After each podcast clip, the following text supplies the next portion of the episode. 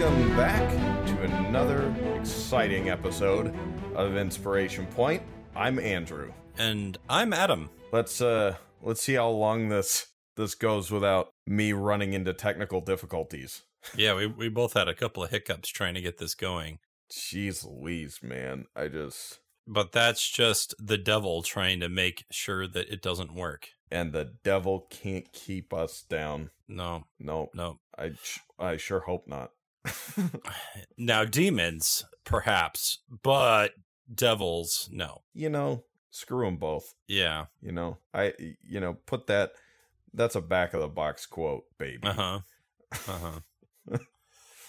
um. Oh, So, how was your week, sir? my week's been going good. Um, work has been kind of ramping up a little bit again. Um, and this time I'm trying to work on a few projects at the same time. So that's been kind of kind of nice. Like for the longest time I was very um I would hyper focus where I would I would stick to one project and just do nothing but that one thing. Does this allow you to kind of jump between interests and kind of reset for each one? Yeah, a little bit. I've been just kind of uh you know, I'll let my brain rest on one thing and think about That's good. the other thing for a little bit and you know, do a little bit at a time. And with Yeah. the the shorter days that we're on, it kind of helps break things up even more. So, it's been it's been nice. One of the things that I've been working on, I won't give too many specifics on, but it's a uh, sequel to good old spectacular settlements. Oh, all right. That sounds exciting. It is exciting. Is Uh, it called Moderately Fine Settlements? Yes. No, oh, I not. figured it out. I was excited for that because I was like, you know, this is a pretty good book, but everything's a little too spectacular for my taste. we need some mediocrity in here. Yeah, I mean, I mean, there's letdowns in real life. Let's have them in our fantasies. You know, it's it's the opposite of the power fantasy.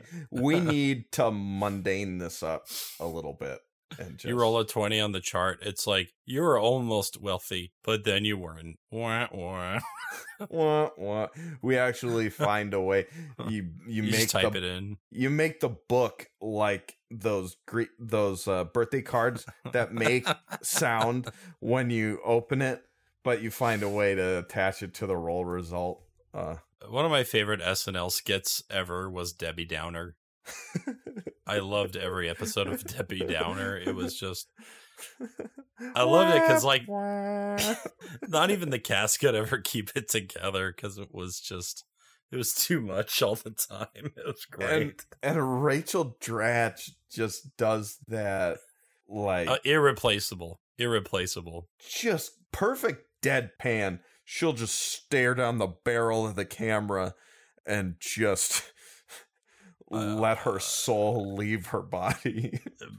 I mean, as much as she can, even she kind of cracks a little bit, but uh, that adds to the fun a little bit. You know, it's not too, Yeah. it's not obnoxious. well, it's, there there's some of those cast members who just who just could not like Jimmy Fallon. Jimmy Fallon would break in like every single skit he ever did. Yeah. Yeah, he Uh, did. That was pretty obnoxious. But he's a he's okay at uh, doing the um the host thing. Oh yeah, he's he's pretty solid for that. I think Better And- than Kimmel. There I said it. oh man, shots Hey, fired. He I he mean- talked crap about gamers, so he can go straight to hell. What? He yeah, did? man. Like his most disliked video ever is him basically trashing on esports. Wow. I know, what a jerk, man. Who does that? Who thought you know, who was who else is surprised he's a jerk after the man show? you know? Okay, I guess no one's surprised. Okay. That's, Um, uh, I I almost forgot that was a thing. Yeah. well, Um let's forget about that as quickly as possible. yeah, let's do that. Um I'm fine by the way. Thanks for asking. I was going to. I got sidetracked by the man show. But uh anyway, speaking of man, how are you, man? hey, all right. You know what? That was a good recovery. There you I'm- go. I'm down. Um, yeah, I'm having a good time. I I think uh my experience this week is a little similar to yours Oh, in that I am trying to find balance in my life. I'm Hmm. trying to make my job my new um, sort of let's try actually moving around lifestyle and dieting and trying to spend more time with my kids and trying to do more D&D stuff, you know, like it's all kind of starting to come together. It sounds like a lot of more. Well, yes, but that's because I was putting, you know, it was a lot like you actually. Like, oh, I must do one task at a time, and I cannot Mm, stop this task. Uh, I cannot pause it for later. Uh, I must f- complete, I And- and that's like, especially when you make your job your first priority. You, which I think a lot of guys do, right? That's that's kind of our mo. You feel like you have to. you feel like you have to. You're like, I'm I'm gonna let everybody down if I don't if I don't deliver. Yeah. But you know, you know that that look your wife gives you when you say I have to work and when your kids need you for something. Yeah. And that that's a terrible feeling. You're like, great, here I am working. Whoo hoo. Yeah. I'm I you know, as if I wasn't feeling rough enough. Yeah. It's just what you know, what can you do? So you you really just gotta find balance. You have to pick battles. And I find that when I do, I tend to work faster anyway. Hmm. You know if you're happy if you're in a good mood like you're just going to be more efficient Yeah. like like you don't need to just pile in hours so you can say you did i mean you got to work hard but at the same time like i've been trying to force myself to like get up and just go walk somewhere just yeah. you know go walk around the house go walk around your work building you know whatever you got to do just get your head clear Yeah.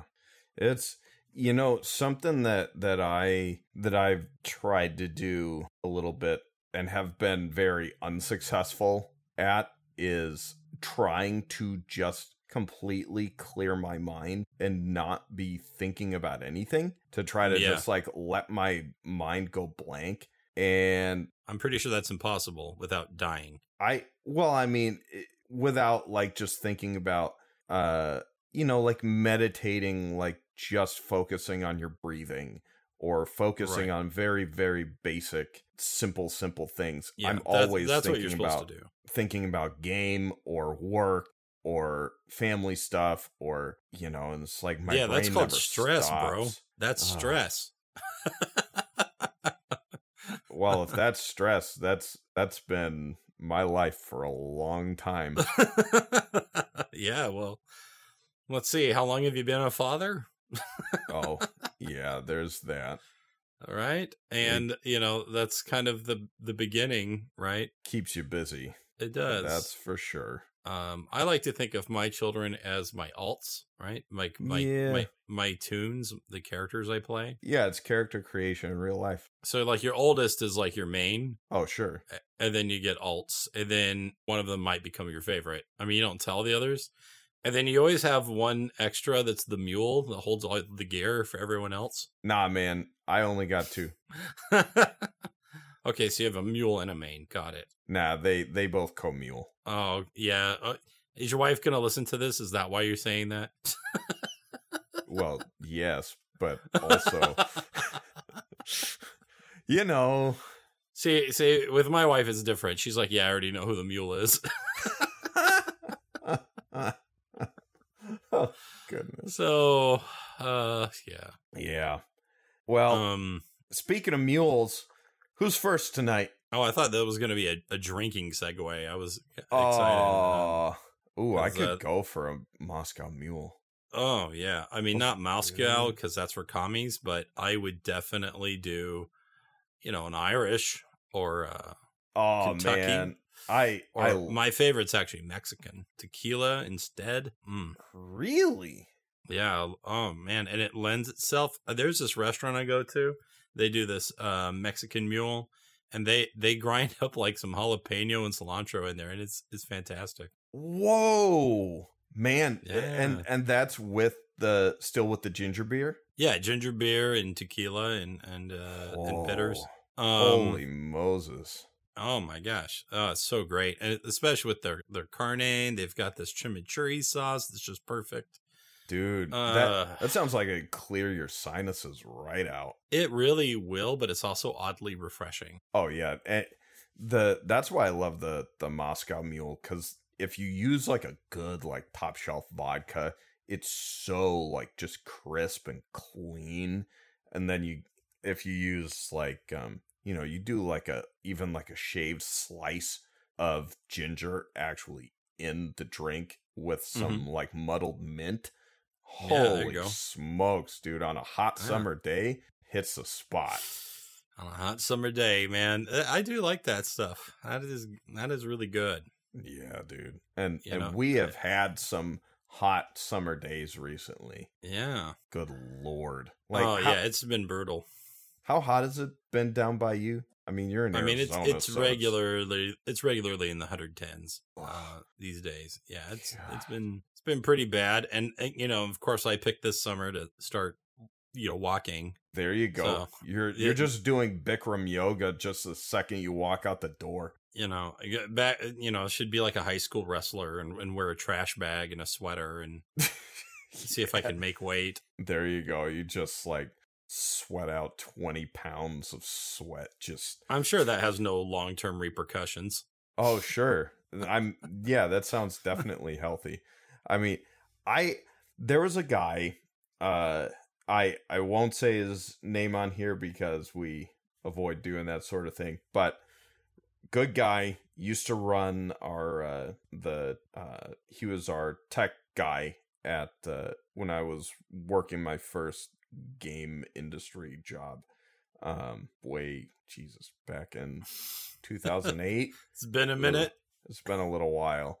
So anyway this guy but anyway he uh he told me that he like never gets sick or rather like he might get sick but he never stays sick because the instant he feels something coming on he told me his strategy is to put on like two pairs of sweatpants a t-shirt, two sweatshirts, and like like a wool freaking ski hat or something like that and just burn it out. He's like, I'll just sit there and sweat lodge myself overnight, and I wake up the next day, I feel like a million bucks.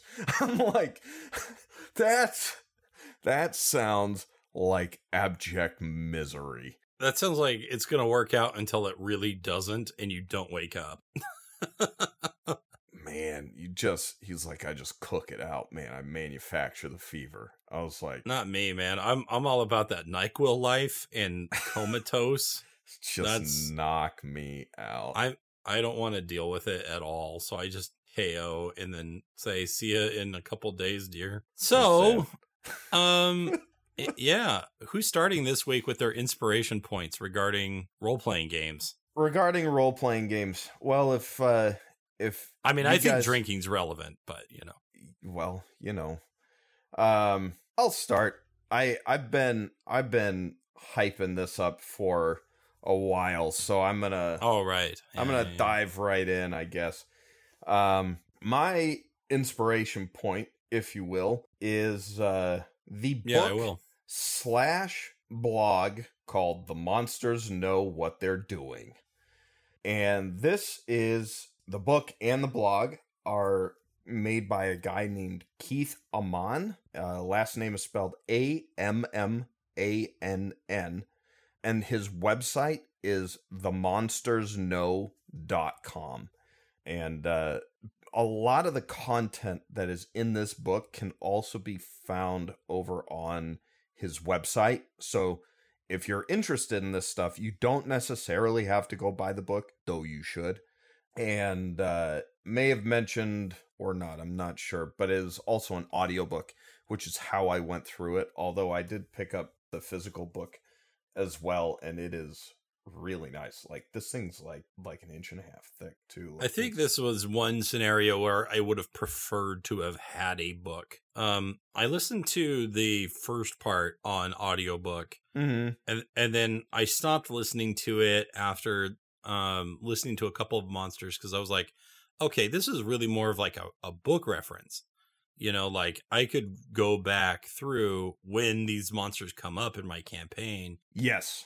And I could I could say, okay, uh, Keith, give me some advice on on running, you know, hydras or whatever, because you know he there's a ton of chapters, and it's, they each it's huge. And yeah, it does feel like more like blog entries because you know, you could just skip and go to whatever you need to listen to. Yep. It's it's really it's nuts. The the audiobook itself actually is broken out into the individual monsters too.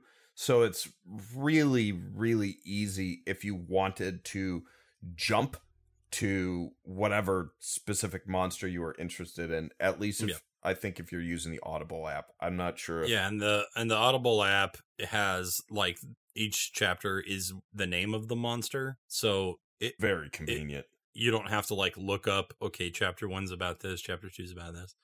So that's very nice. So yeah. next time, yeah, I run bugbears, you know, and I I'm like, okay, I've got game tonight, and I have to go to work you know, I could very easily load that up and just get some extra insights. Exactly. So, um I think the uh I mean, I I was writing uh I was writing down some notes and stuff for this to make sure I came seemingly prepared even though, you know, that's never how we do things.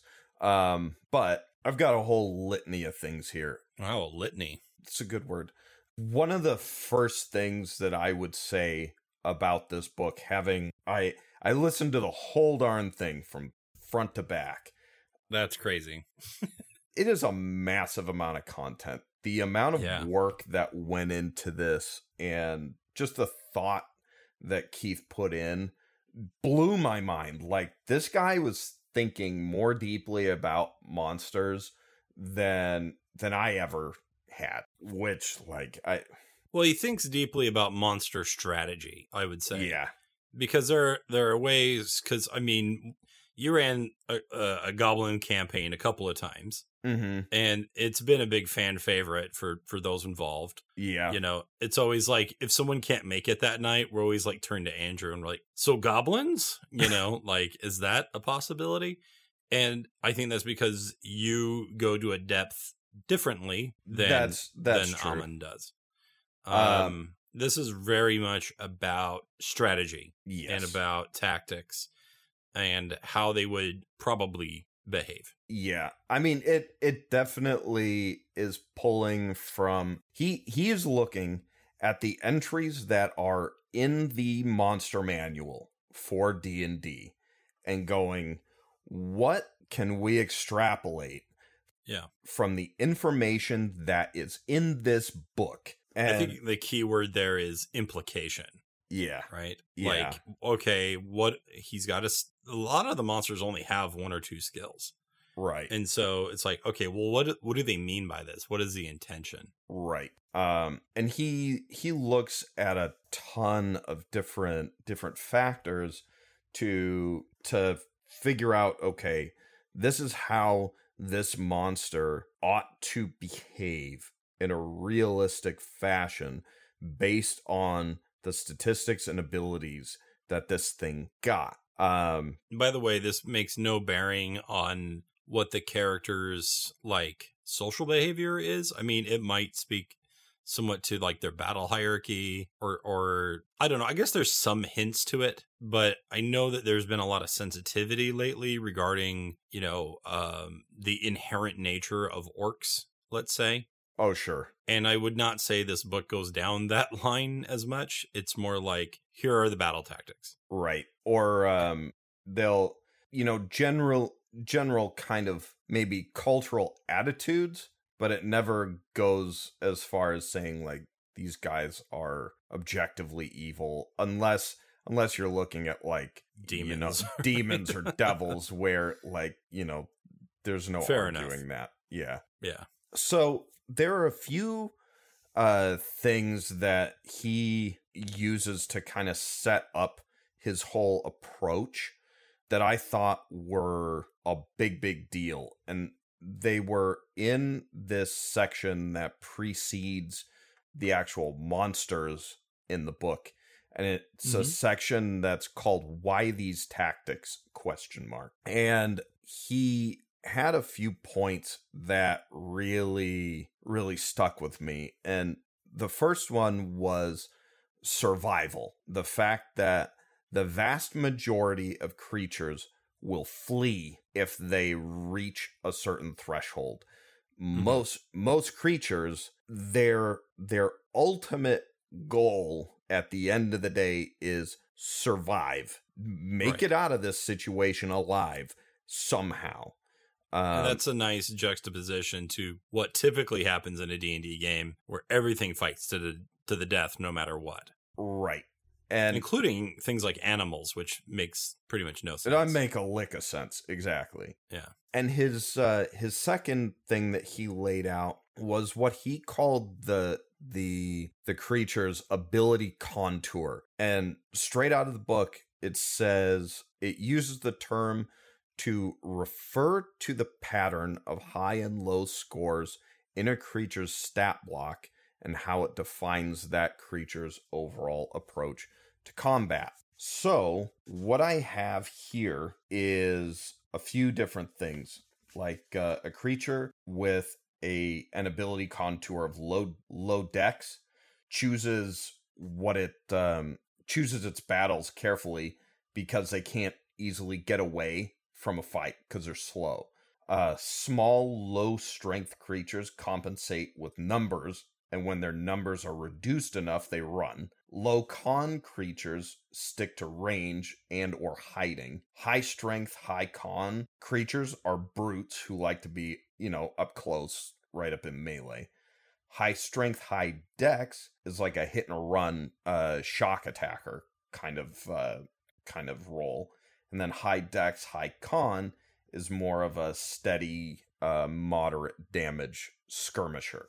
So you can apply these ability contour profiles to pretty much any monster you run into. You look at these creatures that, you know, and you see, okay, what is this thing physically capable of? Where its strong suits? And then you lean into that, which is pretty cool. In the beginning of the book he references um XCOM, Yes, he does. which I thought was funny cuz I I can remember being very frustrated by that game. Yeah. Um, you know, and he he mentions that he was very bad at it, like he would always die. Um, and at like most strategy games he would just be destroyed. I completely felt that. And he was like, "Why is it like this?" And then he had to like go in and and find out why that was and and and that was kind of like the beginning of the in- inspiration for the blog and I suppose the book Mm-hmm. was just hey survival's kind of important tactics matter Right. because most of the time we, you know especially if you play like a lot of role-playing games Mm-hmm. most role-playing games allow you to just compare power and Yeah. then you don't really have to do much strategy like a lot of jrpgs especially are you know you grind until you can win Yeah. um you know there may be some like okay exploit this guy's weakness but then it's you're still basically just comparing power Right. you know uh, world of warcraft requires raid strategy but it's still like you have to be sufficiently power powerful to even try it Right. but in a game like XCOM, it's it's almost entirely based on decision making. Yeah. I mean, it be it And a becomes like like a D&D, like a big often like elaborate puzzle. And I think we we carry a lot of our inspiration from whatever we were playing before. And for for some people, the inspiration is books.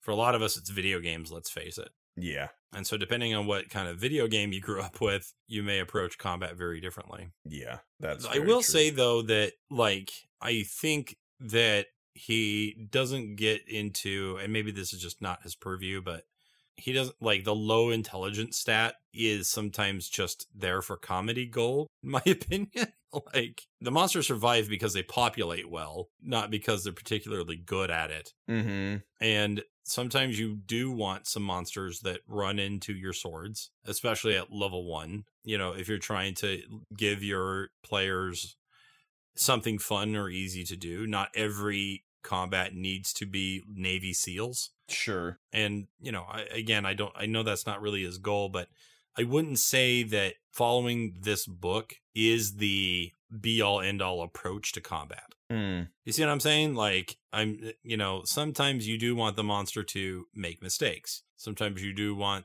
you know, especially an NPC to act irrationally, uh, especially if a player has picked up on a, a character flaw, Oh, sure. you know, something like that. Or, you know, sometimes goblins are just funny and we can just enjoy that. Yeah. right. I I think what what I was taking from this was I I never got the sense that you couldn't do that or that he was ignoring that. I I was just feeling like he he set up a very effective framework of of how something with a given set of stats is capable of acting. Yeah, I'm not I'm not denying that at all. So, yeah, I yeah. That's that's how I was feeling about the intelligence and the wisdom side of things. Actually, those are two points that are in the book that I actually did want to take a second to actually read because okay. I think that these are the two things that um or a couple of the things that stuck very very closely with me and I I felt like they influenced a whole lot of other things. So bear with me. I'm to I'm to read these two bullet points straight out of the book. And these are out of the the why these tactics uh section. So, first bit is about intelligence. A creature with intelligence 7 or less operates wholly or almost wholly from instinct this doesn't mean it uses its features ineffectively, only that it has one preferred modus operandi and can't adjust if it stops working. A creature with intelligence 8 to 11 is unsophisticated in its tactics and largely lacking in strategy, but it can tell when things are going wrong and adjust to some degree. A creature with intelligence 12 or higher can come up with a good plan and coordinate with others. It probably also has multiple ways of attacking and or defending and knows which works better in which situation. A creature with intelligence 14 or higher can not only plan but also accurately assess its enemy's weaknesses and target accordingly. A creature with intelligence greater than 18 can do this to a superhuman degree, detecting even hidden weaknesses. I thought that was incredibly interesting because it gives you, as the GM, this kind of concrete way of going, okay, this monster has this amount of intelligence. So it this is about how how smart it can be in a given situation, how adaptable it can be. Yeah. Um, and there are a few monsters in the books that in the book that have such high intelligence, where he basically straight up says these creatures, from the DM's point of view, can read the PC's stats. It can look at this guy and and see what the you know a 20 in strength represents and go okay i'm not going to target that guy with things that target strength because it's not going to work on him i can tell that this guy dumps statted wisdom and if i have something that can target that that's what i'm going to hit him with. Yeah. So i thought that was really cool. Which is nice because a lot of high intelligence creatures tend to be a little squishier. It's not always true but uh, yeah. some of them can be. And i think we've all been in that scenario as gms where we bring out our big bad and then they get obliterated Sure. Uh, because the creature might have 20 intelligence, but mine's about a solid 11. um, you know, so yeah. I'm doing the best I can. Um, I don't know if I'd go so far as to say they can read your stats like verbatim, but um, you know, like especially rogues should be able to have something hidden, you know. Um, but yes, they should be able to understand that they can avoid the tank and spank you know, um, well, like strategy what, and and not to attack the barbarian head on. And, like, what would you say a rogue could hide from something that is that observant? Like, well, yeah, because well, the rogue. They're like, okay, that guy's running around. He's got a cloak and leather armor, and he's got a rapier you know, or something like that. He's probably going to, he probably has some knives or whatever. But, you know, a good rogue might be able to wield a wand they might have that hidden away that you don't expect. Uh, they may be setting up a distraction that you know can't always read. Sure, but this this is more saying that they can just read their their well, you, overall you capabilities. so yeah, no, I mean they should know to an extent, sure. Like they should be able to look at armor and say, well, that is probably not the thing I want to attack that on. Right. But I I don't think I would go so far as to say he can read the character sheet. I mean, maybe a 20, right? Like maybe. Yeah. But like we need to you got to be careful too because you can't just make it impossible for your players to strategize at all and just like you're sitting there listening to their conversation, you can hear how they're strategizing and you I think it would be unfair to say, well, my character has 20 intelligence and so he just, you know, he just knows everything. Um, because then I think you create the incentive to not strategize as players, and then they just they just want to compare stats at that point. So I think you know, yes, I ninety percent agree, ninety percent, but just you know, be a little careful. I would say that's Yeah. all I want to add. Yeah. I I I I don't I don't think that it's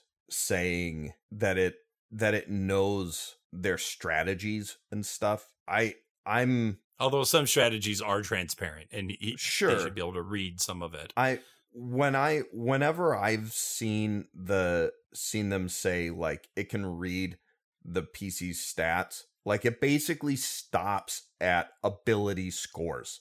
Like Oh, okay. like the beholder knows like okay that guy over there probably has like a high constitution so i'm not going to shoot him with my constitution save eye i'm going to shoot him with something that he probably can't, Can't handle and then if it turns out that he does save against it Although I think you're supposed to roll at random, but yeah, Sure. But I mean, ahead. depending on how how you want to use your beholder. Um Sure. but if he realizes, oh, you know, that guy saved against the dex uh shot that I did at him, I'm not going to use that on him again cuz right. clearly that didn't freaking work, so I'm not I'm going to try something else. Yeah, So, I thought that was cool. Um yeah, but I I do get what you're saying and I I would never say like oh they can read they can read the PC's minds they can just get a sense of like oh this guy's probably strong here weak here yeah. so Unless they had literally have read mind. y- yes or read, in read that thoughts. in that case go freaking nuts go crazy you know and that could be interesting i you know i did play one boss character in a in a past campaign where he was obsessed with the pcs Mm. and had studied them like batman oh yeah and- yeah yeah you know what fight i'm talking about yes and I do he comes in and i like literally like made a document and went through priority order like turn one cast the spell turn two this is the character this is the target.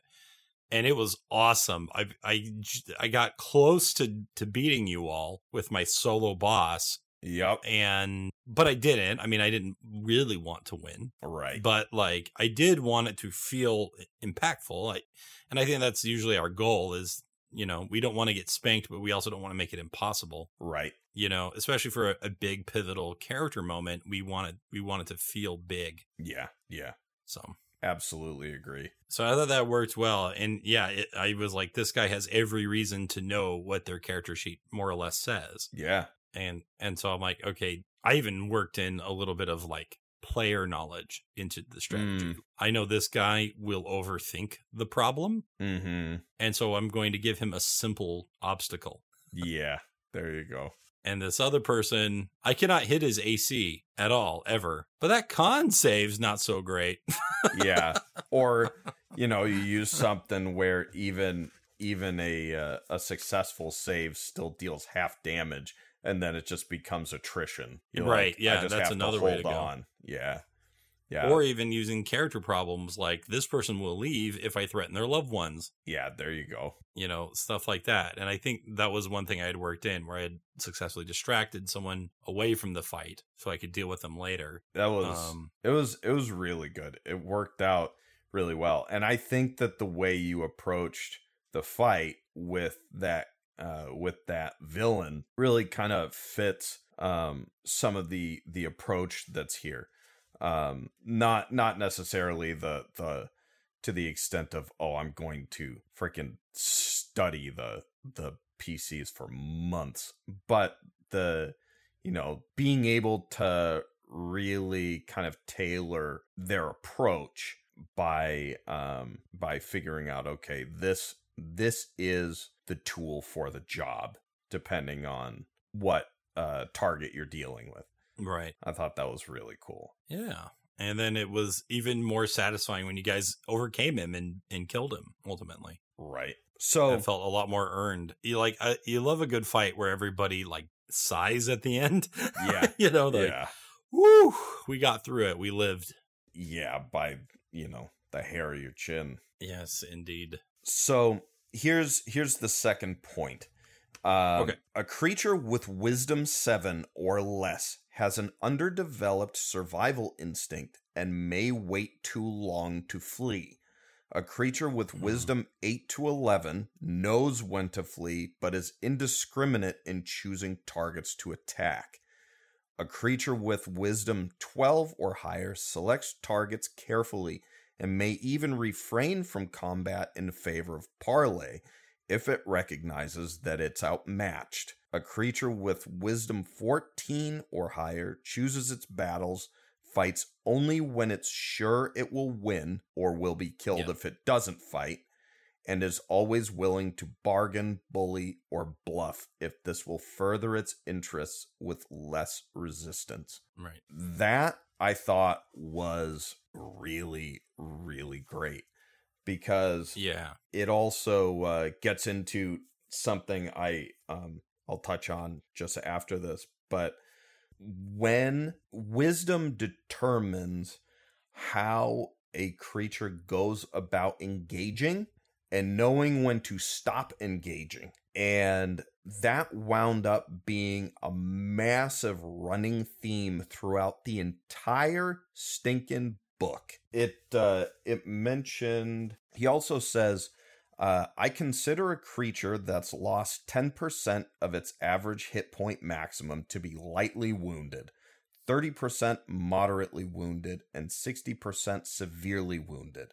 I use these thresholds to determine whether a creature will flee or otherwise alter its behavior or attitude toward its opponents, except in rare and specific cases, such as trolls using the loathsome limbs variant rule, which uh, is something that I was not aware of, but apparently it's when trolls have their limbs lopped off and the limbs stay active and keep doing stuff, which is was a total trip to learn about. Uh, they don't affect what the creature can do. So this basically brings me to my biggest takeaway from this whole book that creatures should run. Yeah, or surrender possibly, like especially for NPCs. Yes, And- and absolutely. By the way, this is also kind of a carryover from fourth. yes, Um, the the bloodied the state, bloodied, right? Yeah, the bloodied state. That's what I use. Mm-hmm. Um, I you know I, I instead of doing eighty or ten or whatever, I I just do fifty and that's it. Yeah. And yeah, that's that's one of my favorite concepts from fourth edition. Um, and a lot of times I would let players do is roll intimidate or something against a bloodied intelligent creature Mm-hmm. and say like, "Hey, surrender." And then they they very well might do that depending on Right. The player's reputation or whatever. Yeah. And then yeah, so I I really like that. I like that. Yeah. Uh, the other reason I like it is because um, combat can sometimes drag. sometimes it can go long, and That's right where I was going. is it? Yeah. Yeah. I'll let you. I'll let you go then. Well, I I was as as I was reading like he actually breaks down that uh an average encounter lasts about 3 rounds with 2 to 5 being typical. Um which is Sure. which is generally relatively quick unless you've got a boatload of guys. yeah. Um Sorry about that. but um, fleeing or surrendering enemies can allow for a number of super impactful things. F- Yeah. First being that it literally shortens the number of rounds that a fight goes on because the targets try to leave or end the fight earlier than when they get to zero, which is like freaking perfect. Um second, it's it's natural. It makes things feel natural because fighting to the death is a pretty dang crazy thing to do. Surrender or fleeing makes a lot more sense and it helps the the creatures generally feel a lot more believable. Third, more exciting and more rewarding. If an enemy flees, you still give the PCs the experience for the encounter. They won. Whether the Yeah, targets are no longer living has zero bearing on whether they learn or grow from the fight, right? Yeah, no, totally, one hundred percent. So You you you won. exactly, you won. That's that's what really matters. Plus, what you want players to make role play based decisions, and if you if you tie experience points only to death, then they'll just make mechanical decisions, and that's not interesting. you're like reading my mind. Well, I mean, is it any surprise at this point? That I I suppose it's not.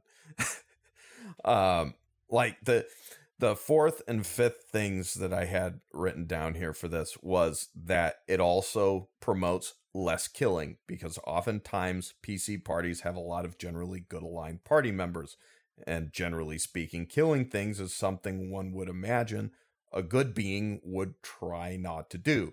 If the targets stick around and fight to the death constantly, it makes sparing lives much harder from a game standpoint. Know, that's an interesting point because you know, like comic book superheroes, like almost never kill people. Right. They a lot of them have strict codes of of non lethality. Yeah. I mean, you. Batman, you know, that's yeah, Batman, although he'll give you severe brain damage, but he won't kill you. You'd be surprised what you could live through. uh Spider Man's my favorite example. He's probably one of Yeah. my favorite superheroes. He'll he'll just web you up and leave you for the cops. I love Thor, but he will totally kill you. Well, when you're being hit with with a god hammer and or and or being struck with lightning, I mean, those aren't exactly pulling your punches Yeah. kind of moves. You're right. Spider Man does lend himself a little bit more. But then like so we read that comic and we're like, yeah, Spider Man, you're right. You're you're right. Venom shouldn't kill people. And then Yeah. anyway, he starts D and D game. Well, my lawful good paladin uh, executes all the goblins who It's have like, surrendered. Whoa. Like, whoa, dude, chill. Yeah. Um, yeah. So I I like that. So here's here's the fifth thing that fleeing opponents brings to the table, and this is a big A one. fifth element, you might say. the f- the fifth element, plot, which we which we heart. Um, oh, plot, plot. Right. right. if the targets flee, that leaves the GMs with more possibilities and options. The opponents It really does. could spread the word of PC's prowess. They could stalk the PCs and target them at a more advantageous time, therefore creating a game of cat and mouse. They could strike a deal with the PCs. They could swear an oath of vengeance against them.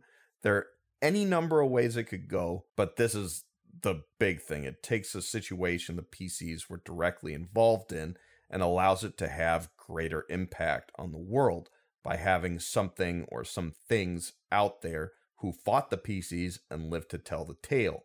And this can also create recurring NPCs, be they villainous or otherwise. You know, and if Andrew kills your Dragonborn fighter, you can then come back as your next character, as a character, your Dragonborn fighter spared. There you and that go. can be really interesting. And then you end up liking that character way better. And then and then I cancel the campaign forever. Yeah, well, I mean, yeah, I'm sorry. I'm still sad about that. I know. Why do you make me care about characters? I you know, it's some yeah, no. GMs really get off on killing their PCs. I get off on abandoning them. Wow. You're the lottery ticket dad of D&D. that cold-blooded baby. Oh my god. Enjoy sitting out in the ether being forgotten. All right. Well, no one is listening now, so we might as well say anything we want.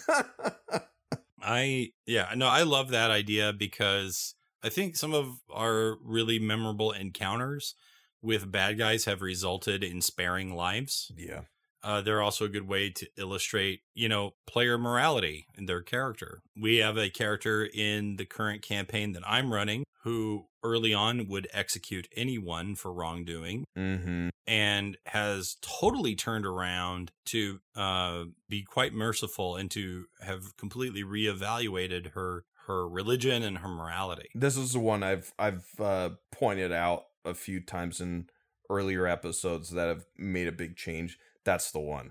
Yeah. Yeah. So I, you know, and, and I think everyone's enjoyed watching that process It's been really, really good. unfold. Yeah. Um highly highly recommend that kind of mechanic. Yeah. It that like the more I thought about this, because that's one of the biggest beefs I have with D and D is like we have in our head these ideas from books and movies and TV where fights are these intense, fast, punchy things th- where it's like nonstop adrenaline, like it's the climax of the crescendo.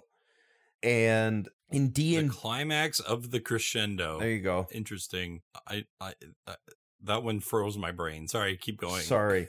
Um where with D&D it's like the opposite. You know, it every like the the RP, all the talking, the story development, all the plot stuff is like engaging you and moving you along. Boom boom boom boom boom and you get this pacing, you get the intrigue, you get all this stuff. And then the fight rolls around and everything like grinds to a halt and everything slows down. Everybody's doing math, everybody's looking up powers. Or, you know, ideally you're not looking up powers, but sometimes there's a lot of stuff to manage or, you know, it's it can be a lot to follow and everybody's different in terms of like what you're actually capable of remembering and stuff. But um, you know, there's there's a lot of bookkeeping and that sort of stuff that needs to happen in the fight. So having the fight feel like it's that fast and that effective and intense can be really difficult. And just having this heavy implementation of, as a rule, creatures will not fight to the death unless they are like compelled to do so or literally have nothing to lose. Like in in the book, um, they talk about cornered or something. yeah, or they they talk about like undead, like the undead Oh, right, have sure. died already, so they're not scared of death. They what drives undead is not a survival instinct, it's compulsion. They have a Yeah. master or something that's pushing them to do a thing. Same with like constructs. Like they have their, you know, their prime directive or whatever order they last received and they're going to carry that out because that is why they exist. They exist to That's do that know. job, right? Yeah, that makes sense. But if it's a pack of wolves, they're like, "Oh man, we're getting smacked around. You know, attacking these people was a bad idea. We're gonna we're gonna bugger off because this ain't going well." You know, um, and boom, right there, the the encounter moved faster because you showed the wolves who's boss. So mission accomplished, and you ran them off. So you're feeling good, and you still get your XP. You know, maybe the only thing you don't get is a wolf pelt if that's really what you were, you know, out for. But generally speaking, you still made that impact on the world. You still accomplished something. And the combat only went on as long as it needed to go on to serve its purpose, right? Yeah. So, Yeah, I, I dig that. You know, I uh superhero movies sometimes, you know, and I love them, yeah. but sometimes they they make me kind of shake my head a little bit. Like even in uh Avengers Endgame, Mhm. right? You have this huge battlefield. Like it's so cool watching this big scaled battlefield every uh you know going on Yeah. all the faceless characters get killed you know like uh you see tons of like thanos minions get destroyed you see his, oh, yeah. the the members of the black order being killed you assume that probably some wakandans and like sorcerer Oh, yeah. sanctum guys Any- die Anyone who's who doesn't go into the fight with us knowing their name. and that and that drives me crazy that the only person that dies is Tony Stark. Spoilers, you know, and then we all have to stop and and watch that happen, and we all have to mourn it. It's like, okay, well, what about like the like thousand other dudes that probably died? Yeah. Also, no other named characters get killed, which is a little It just Silly. feels a, a bit hard to hard to Yeah, it's you know, so we we do this thing where we selectively treat death like a big deal, Right. and then at other points we're like, oh, it's nothing, it's part of the game. Right. Right. So Well, and I with with especially with superhero movies, but you know, all this kind of stuff like it gets pretty difficult if you're if you were constantly being forced to mourn like here's another death. It's going to be heavy again. yeah, Like- well, that was that was that was sort of Game of Thrones, right? And and that Yeah. created a lot of drama Yeah. in, until everyone had plot armor, right? And then Sure. it really kind of killed that drama for everybody because we're like, okay, so we're we're going to kill people when it's time, but we're we're not going to punish people for making mistakes like we used to. Right. Um, like it really felt like a game in the early seasons. Yeah. Uh, but anyway, I don't want to get too off track. right it but yeah you know the the stakes are important um and and it's it's it was neat to me to to see how um how big of an impact something as simple as have the thing run away could like all the different things that that can do just things get shorter things are still as exciting they're still as rewarding they you get additional plot options. Like that's really really cool. And it's something that had never really occurred to me before, especially in terms of like the the scale of impact that it could have. Like I would say like a good 90 95% I'm holding up the book as if people can see this. Um like 90 95% of the monsters in here, which is like the entire freaking monster manual, which that's insane to me that he did that for all of these. But the vast majority of them do not stick around to fight to the death. I was like that that to me says that that is something that we should be thinking about way more, way way way more than we do because you're Yeah. you're right. Like the typical thing, at least from the games that I've been a part of, killing the enemy is Yeah. par for the course. You you stick around and see who's alive at the end of the fight. If if the PCs aren't alive, the campaign's freaking over.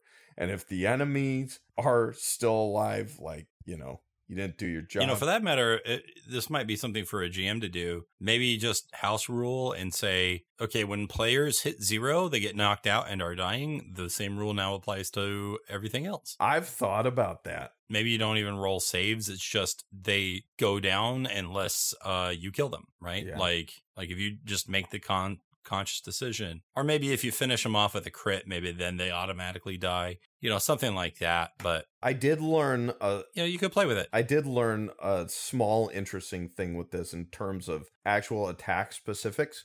If you're doing melee, you can decide that um that you want to do non-lethal, but if you're doing magic or ranged attacks, you can't. They are if you're shooting an arrow, it's always freaking lethal, which is very interesting. You don't have that option if you're doing a ranged attack according to the rules, which Well, yeah, I would probably make the argument that that shouldn't be, always be true. I mean, I think if you don't know that something is about to die, then maybe. But if you like, uh, if you're a ranger and you see a guy who's, you know, they're down on a knee and they're like barely staying up, like you could probably make the decision to shoot the men in the leg, right? Just a thought. yeah, You I could- well, I which is not to say it wouldn't be fatal, but right. Like- it you're not shooting them in the head. yeah. but even then you're still like, well, one, how good of a shot are you?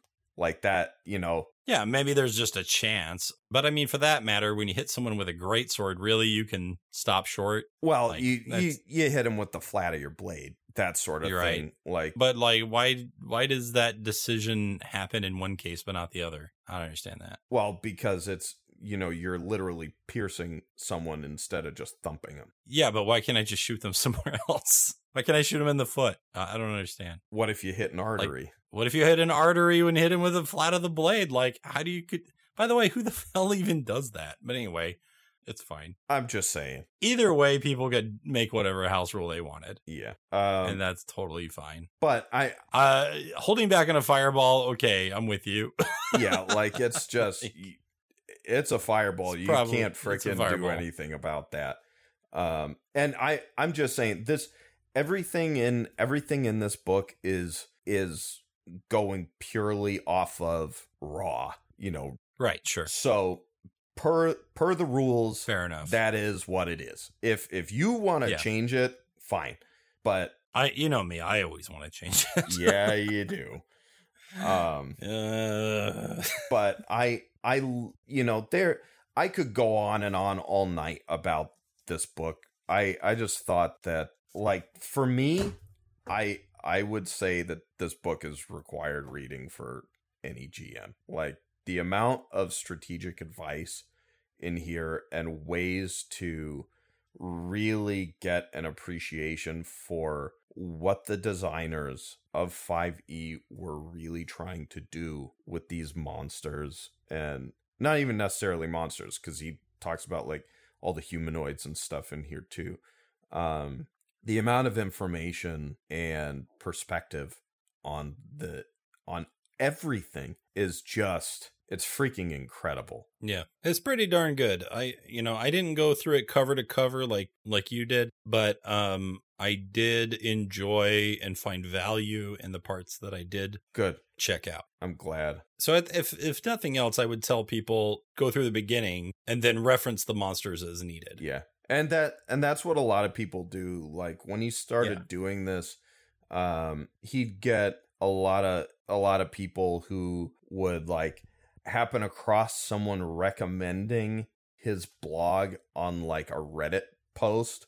Like someone would say, How do I, you know, run these goblins really well or something like that? And somebody would just link to Yeah, his you go. page and they go and they're like, "Oh my god, like this is it's like the best utility ever." Cuz now you don't have to necessarily come up with it all.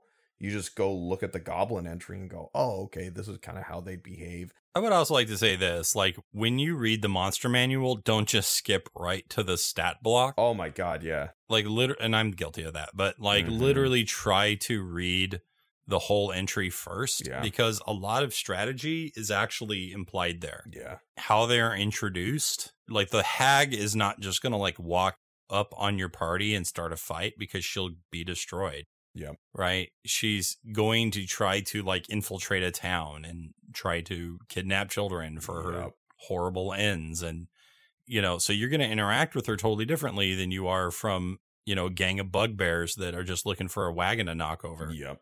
Yeah. So, Yeah. well, I guess just to say hobgoblins because bugbears are like trapdoor spiders according to this book.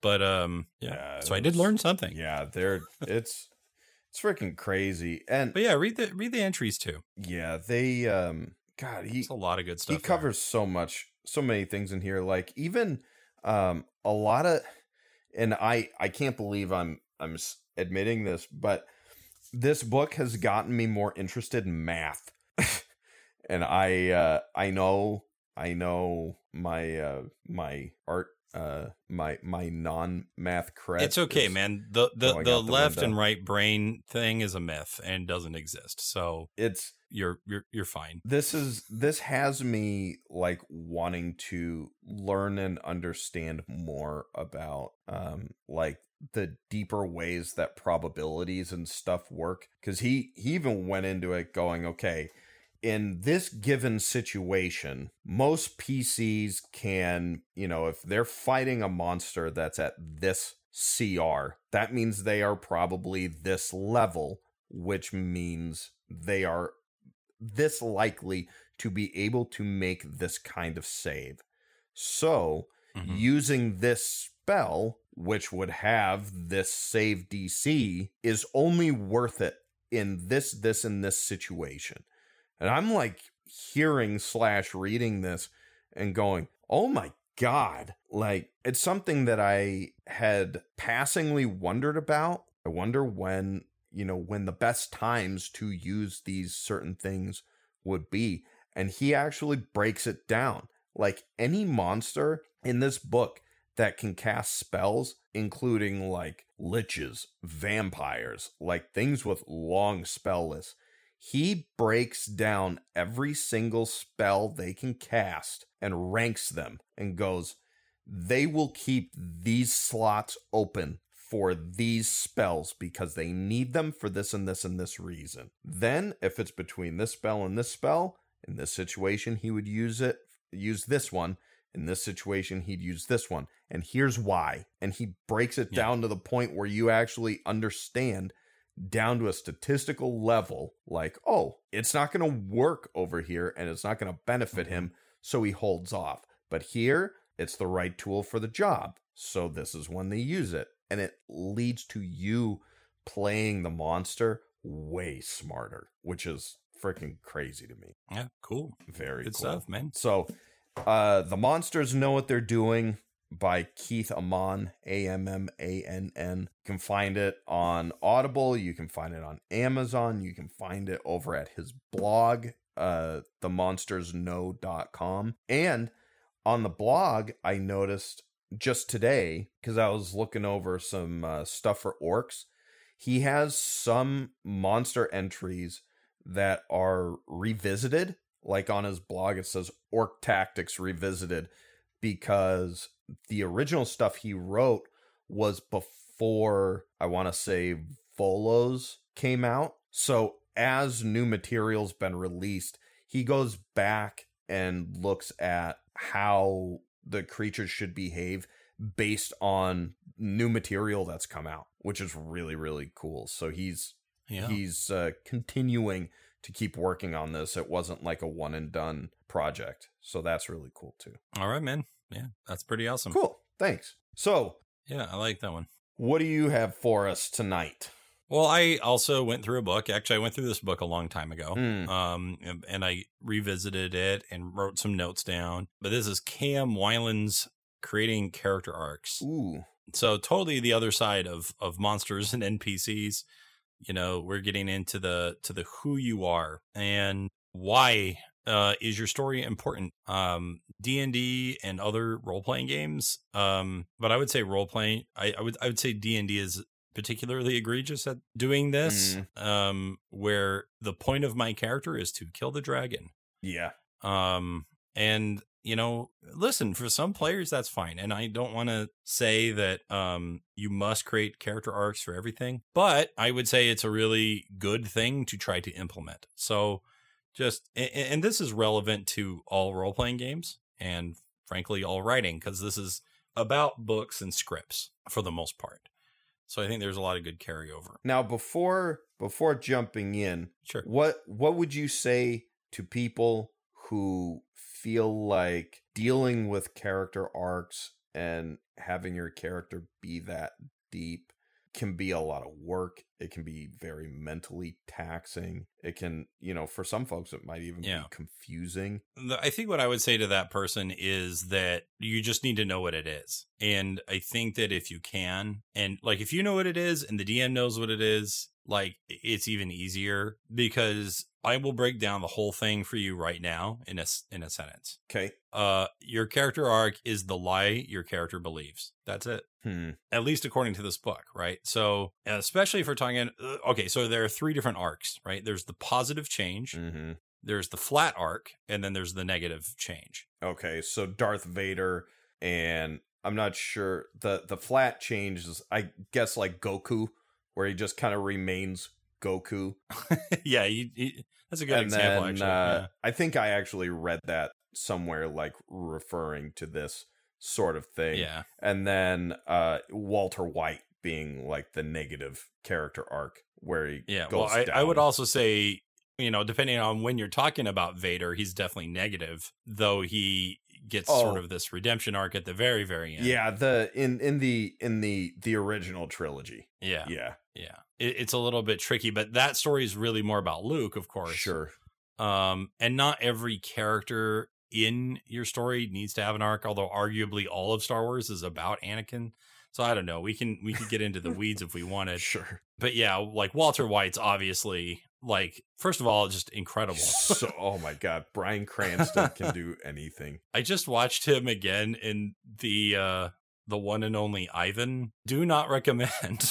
that was a pretty bad film. What is that? Uh, it's a Disney feel good movie about animals that talk. Oh, I gotcha. Uh, just but Bryan Cranston's in it.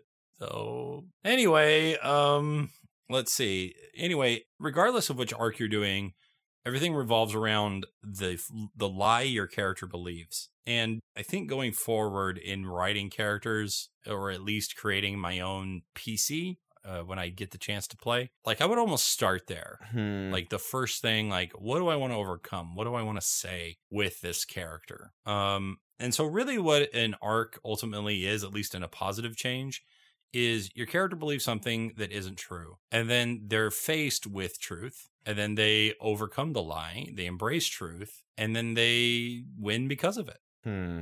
And that that is pretty much a character arc. So hopefully that would be a lot less scary to someone who's like, "Oh man, that seems like a lot of work." Hmm. The other thing is is maybe you just have a flat arc and maybe your whole thing is that you overcome challenges and maybe people around you change, Hmm. you know? Or maybe you can do what I've done a couple of times and have a negative arc and then just go crazy and have a good time, you know? Yeah. So, uh, like I say, the the the the character arc surrounds this idea of the lie your character believes. So, what is what does that mean? Um, you know, we let's take Thor for example, because Cam Weiland uses a few different films uh to that she keeps um referring to Mhm. throughout her book. One of them is Thor, which I thought was interesting because I was like, nobody really thinks of Thor as this like great film, but it is fairly formula. The first one. yeah, the first one. yeah. Gotcha. Yeah. So she also refers to cars a lot. Um, and I was like, wow, cars actually covers a lot of stuff that I didn't realize. Um, Cars like the Pixar movie. yeah, the Pixar movie and the other Pixar movie that she references a lot is uh, Toy Story. Oh yeah. Uh, the first one, again, you know, talking about Woody's arc. I mean, what do you what do you think is the lie that Woody believes? If you can remember that film, Let's see.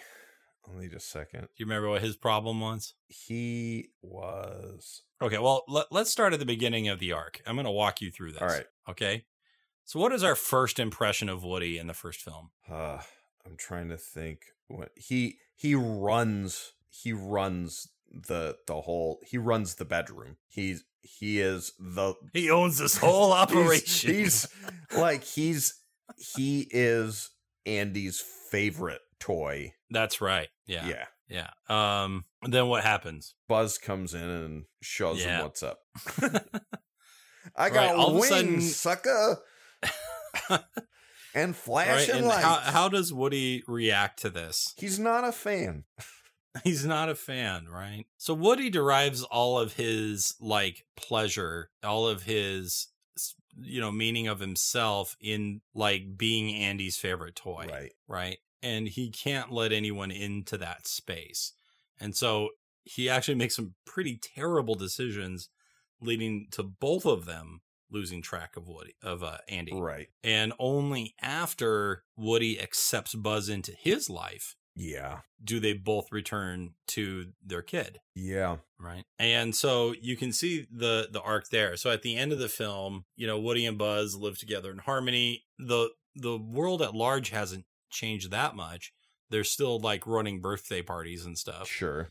but they're but they're sharing that and they're doing that together and they both feel valued by andy Yeah. They're a team and they better kind of uh they have a better understanding of themselves and Woody cares he bases his self-worth less on his need to be Andy's one and only favorite toy. so in the example of thor right maybe you can remember thor a little bit better. Mm, you know what kind of guy is thor at the beginning of the film? Just utterly self-assured and yeah definitely you know he's he is the god of freaking thunder and Sure. you know come at me bro kind of you know right he's But what's his problem? What's the lie he believes? What do you think that is? jeez It's like, yeah, he's aw- he's awesome, but that leads him to make some pretty bad decisions. right he was uh, What's that external problem he first? man it's been a long time um help me See, out when Andrew watches movies, he goes, "There was a dude. He had a hammer. It was awesome."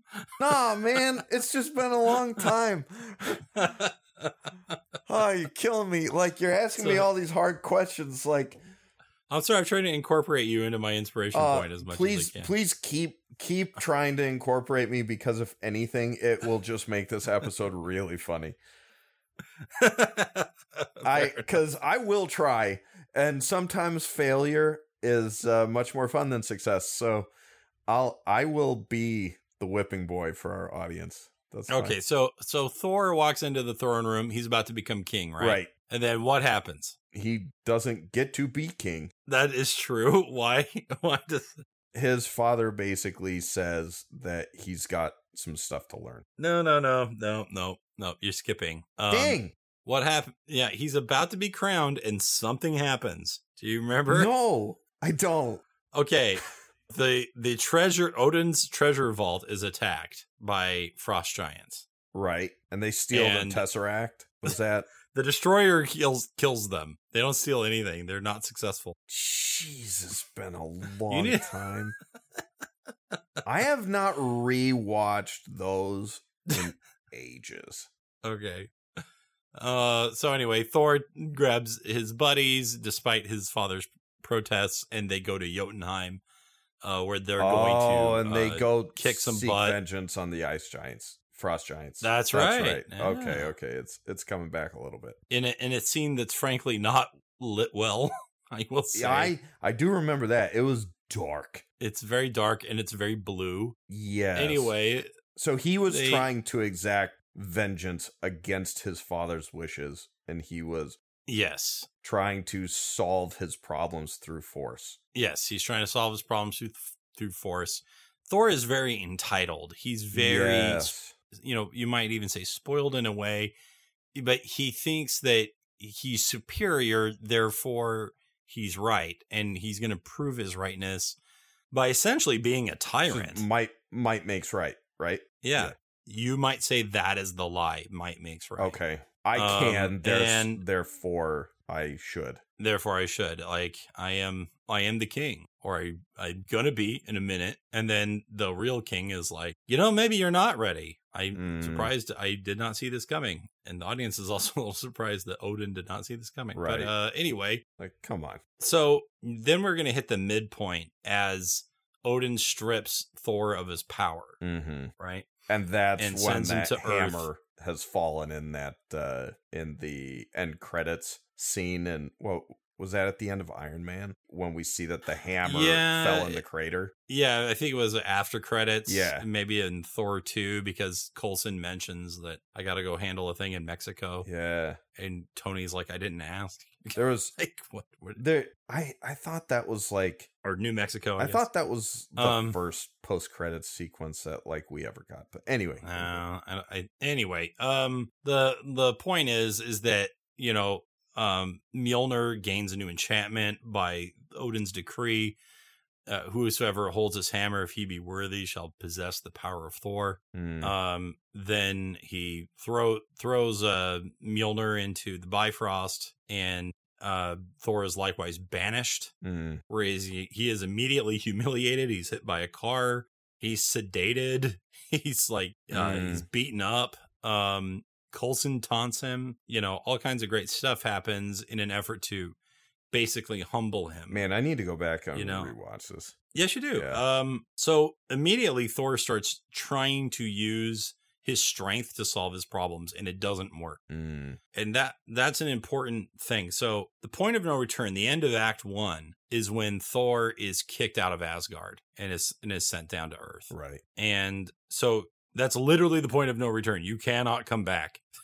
I, I like, Like- when it's nice and clear like that. Nice and clear, right? And then we as we get into Act Two, what we have to learn is that the old rules no longer apply. Mm. So this is where the hero is in what you would call the reactive phase. How do I deal hero- with the new situation? That's right. And they are bad at dealing with that situation because again, they solved all he he literally solved all of his problems with hammers and when when a screwdriver was perhaps required Mm. and and because it was working, right? Right. So and now it doesn't work at all. He can he's you know, like I say, he got ran over over by a car, he got sedated. You know, he's not the god of thunder anymore. Hmm. So that means that he has got to be confronted with the truth and he hits this low point punctuated by rainfall. and which often happens is you know rainfall loki appears to him as an illusion and um basically tells him that his father's dead that all is lost Mm. you know like you can't bring thor much lower than that and that's usually the midpoint of the second act so the midpoint of your film uh, things are looking pretty bleak because the lie has failed us and now we must overcome it Mm. uh, Thor starts to learn to care about people. He cares about Jane. He starts to care about um, uh, Darcy and uh, was Doctor whatever his name was Yeah. um, that ran around naked in the second film. um, and so now we're entering the active phase. Uh, the hero's now using truth uh, to solve problems. They're they're using a different method. Mm. Um, and then as we get into Act Three, usually the antagonist has to react to this change, this unexpected turn of events, and um, basically kill the hero, right? Or there needs to be some sort of conflict, wh- which causes in the what you might say in the 12 stages of the hero's journey uh the death phase Mm. right um and uh we we've said this many times in our games it's the moment where defeat is uh claimed from the jaws of victory Er, sure. Um that happens a lot in our games Yeah. Um, but the full embracing of the truth is part of that resurrection Mm. that the hero goes through. In Thor's case, he's literally killed more or less by the destroyer who shows up. hmm Um, and Thor stands up to him because now he cares about people. He now he cares about the people of Earth and he wants to protect them. In fact, the Warriors 3 and Sif are there now as well, back when they were characters that mattered. Oh. And I know, rip. Um, but anyway, um, Thor stands up even though he has no power, and um, both symbolically and almost literally, he is killed uh, by the by the destroyer by Odin's golem hmm who is now being controlled by Loki. And in that moment, he's able to reach up. He is now worthy of the power of Thor. Mjolnir flies to his hand. He is basically literally resurrected Yeah. because every story is the story of Jesus. Thor gets up. He's able to win using the power of truth because he's now worthy. Even though he basically wields the same power he did before, he now deserves it. And appreciates it. So this is the climax of the film. This is really what it was really all about. hmm And then that's that's punctuated further when he goes to uh, fight Loki in Asgard. He risks um, the relationship he'd like to have with Jane Foster in order to keep her safe by destroying the Bifrost. Hmm. And he still attempts to spare Loki's life. Um, and then we have a resolution like, how is the world different now? Right? How is, you know, what is the impact you've had on the world, not just on yourself, but on everyone else? And, and we would hope in a role playing game to look out at everything we've done and, and say, you know, what is my impact here? Yeah. How has the world changed? That's one of the most And that gets- telling things for sure. Definitely. So there is the um, arc of Thor and an example of how the arc might look. So one way to think about it is um, when you make your character from the PC perspective, Mhm. in the backgrounds, they have a section in at least for Dungeons and Dragons 5th edition. There's the background section, and then there's a part of it that's called flaw. Yep. And the flaw is something that we sort of gloss over. And sometimes we make flaws some things that are dumb. Right. Like my character can't control the volume of their voice. Yeah. That's funny. It's actually obnoxious. That's also not a flaw. It's just annoying. Right. There are some of the flaws that they write here that are actually great. Uh, I'm just looking at the acolyte here. Okay. And the first one says, I judge others harshly and myself even more severely. Hmm. So the you might reframe that as a lie statement. I believe that things only get through be- better through very harsh criticism, Okay. or I, or you know, something like that. Uh, the second flaw is I put too much trust in those who wield power within my temple's hierarchy. Hmm. Okay, always defer morality to power. Yeah. Right, that's a pretty big lie. And if I'm the DM in that scenario, I'm going, okay, at least for that character, the bad guy is his priest, right? Hmm. or he's the the grand inquisitor or the pope or whatever you want to use Yeah. if he's not the antagonist of the whole campaign he's maybe a, a, a small antagonist for this character Right. and so these things start to write themselves when when you start putting it in this framework. Mm. The third one says, "My piety sometimes leads me to blindly trust those that profess faith in my God. Faith is not a I, so the lie might be faith is a question of speech, not action. Okay. Right? Yeah. And so then we have to to prove true belief. Maybe I don't know. You can pick almost any of these, and most of these will give you a good idea of a, a really, I would say, almost start your character here. Yeah. At least try it once. You know. The backgrounds are super super helpful and I think that when it comes to characters in general, especially with D&D. The game, and I think we've mentioned this before, that D&D kind of has always leaned into the power fantasy kind of oh, sure. thing yeah. where like a lot of folks go into it, myself included, plenty of times. Sure. Where it's like, I just want to make an awesome, super capable person who's really good at kicking the butts of every monster he runs into. And that's right, it. Sure. And it's looking at the flaws section. You're like, I don't want to think about freaking flaws. I don't want to think about what I'm bad at or. Right. Or you pick something that's very external that doesn't really matter. Right. Or something that's easy enough to cope or deal with. My character kicks a bunch of ass and he also likes drinking. Yeah.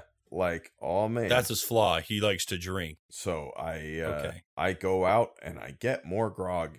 I'm role playing. Uh-huh. If I'm the DM, I'm going, fine. Your weakness is then alcoholism. Well, that's not what I said. Your weakness is now alcoholism. there you go. Yeah, so you can I but I I take your point that a lot of people go in for just the power fantasy.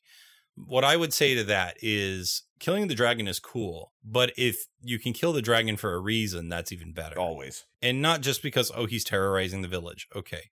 Let's go let's get deeper, right? The dragon represents perhaps you might say the collective sin of the town, right? Because why why is the dragon attacking now and and why wasn't he doing that before? Hmm. Well, you see, they decided to start raiding the old dwarven mine, even though the dwarves said, Hey, that's our ancient burial ground. Could you please not do that? But the human kingdom said, We don't have to listen to you. You don't have power. Hmm. And everyone starts benefiting from the treasure that is being brought in. But the mining work and the collection of, of treasure has awakened the dragon, and you're now influencing his hoard, right? So, really, we're not talking about a story where we are just, you know, it's not about killing a dragon. It's about defeating greed. Right. Because that's what led to the dragon coming in the first place. Exactly. Right. And that's how, by the way, um, referencing the other book I talked about, Save the Cat, Mhm. that's one of the film types is monster in the room. Right. So, you know, it's not just that Jaws is a big shark, he's representative of the greed of um, the mayor, essentially, Mhm. and the people of the town. Uh, they don't want to close down because of profit. Right. right? Uh, you know, the the film Alien, right? It's not just there's aliens; it's that you tried to play God. You know, same thing with Mhm. Jurassic Park. Yeah. Okay, like the the list is endless. So yeah, we're not killing raptors; we're we're dealing with hubris, Gotcha. Yeah. And that uh, that's so much more meaningful, Yeah. right? That's going to make your role play experience so much more impactful. Uh, but you also get to kill a dragon. There you go. So we're not taking that away from you. We're just like, okay, you're you're you're you're basically saying I want to eat cake. I'm like, yeah, but I want to make your cake better. I want to make it a nice spice cake. I want to use fresh ingredients. Yeah. There you go. I don't want to use any artificial flavoring.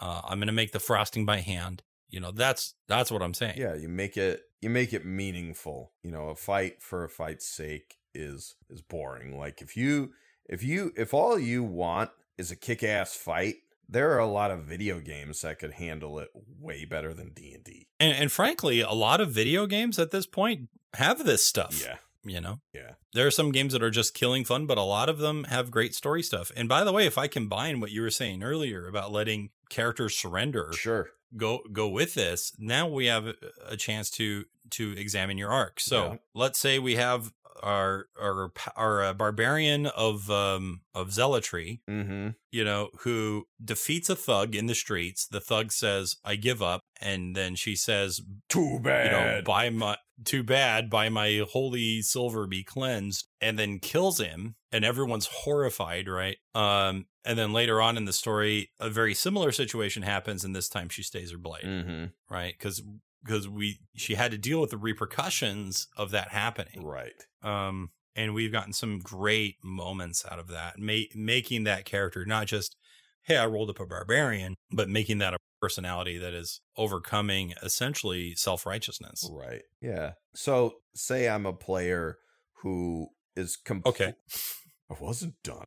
Um so say I'm a player who is completely new to even thinking about this sort of thing, but I want to give it a shot. Sure. What's a good kind of methodology or step by step I can take to make sure that I am choosing a lie that my character can believe and then overcome where that's doable in the game Right. where where it's something that's simple enough to be able to wrap your head around where you can execute on that while playing and thinking about all this other stuff because I, I think one of the things that I've run into from time to time across all the different characters I've played is that there yeah, sure. there are some characters where it's easier to get into their head than others. Yeah. And sometimes on the flip side you can feel a bit distant in in more of like a video gamey way where you